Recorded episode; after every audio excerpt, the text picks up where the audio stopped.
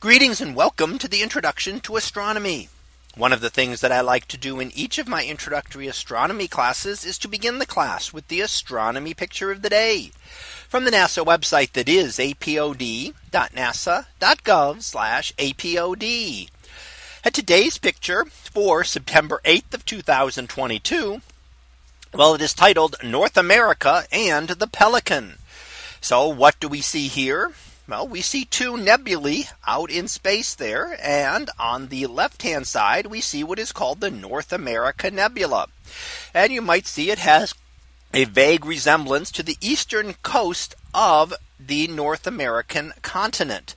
And you can kind of follow it there. And that big dark portion down toward the bottom would be the Gulf of Mississippi with Mexico and the Central America kind of stretching down through around that towards the bottom of the image.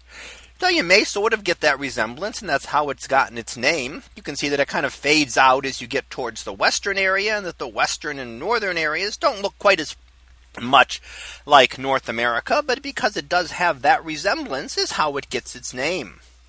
Now on the right hand side, we see the Pelican Nebula, and perhaps you can make a pelican out there and see the pelican with its beak sticking uh, downward, head at the top and beak sticking downward, and then fading out into the body down below. Now these are two examples of of emission nebulae. Now, an emission nebula is what occurs when gas is excited and caused to be ionized, have electrons ripped off of it, which then recombine and give off very specific wavelengths of light. Now, when we look at this here in this image, we are looking at two very specific wavelengths. So it's two images combined looking at the light of hydrogen and oxygen. And each of these atoms, when excited, will give off very specific wavelengths. So we are looking at what we call a narrow band image.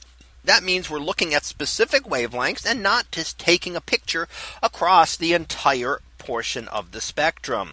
We find this useful in images like this, especially when materials give off only specific wavelengths.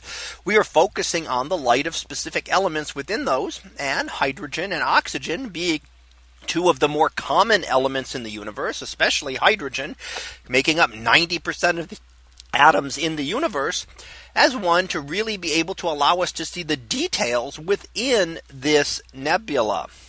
So this is an example of a star forming region similar to the Orion Nebula, maybe a little bit better known.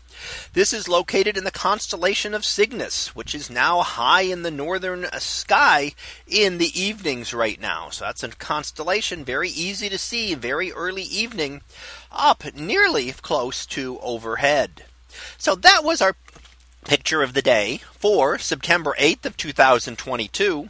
It was titled North America and the Pelican.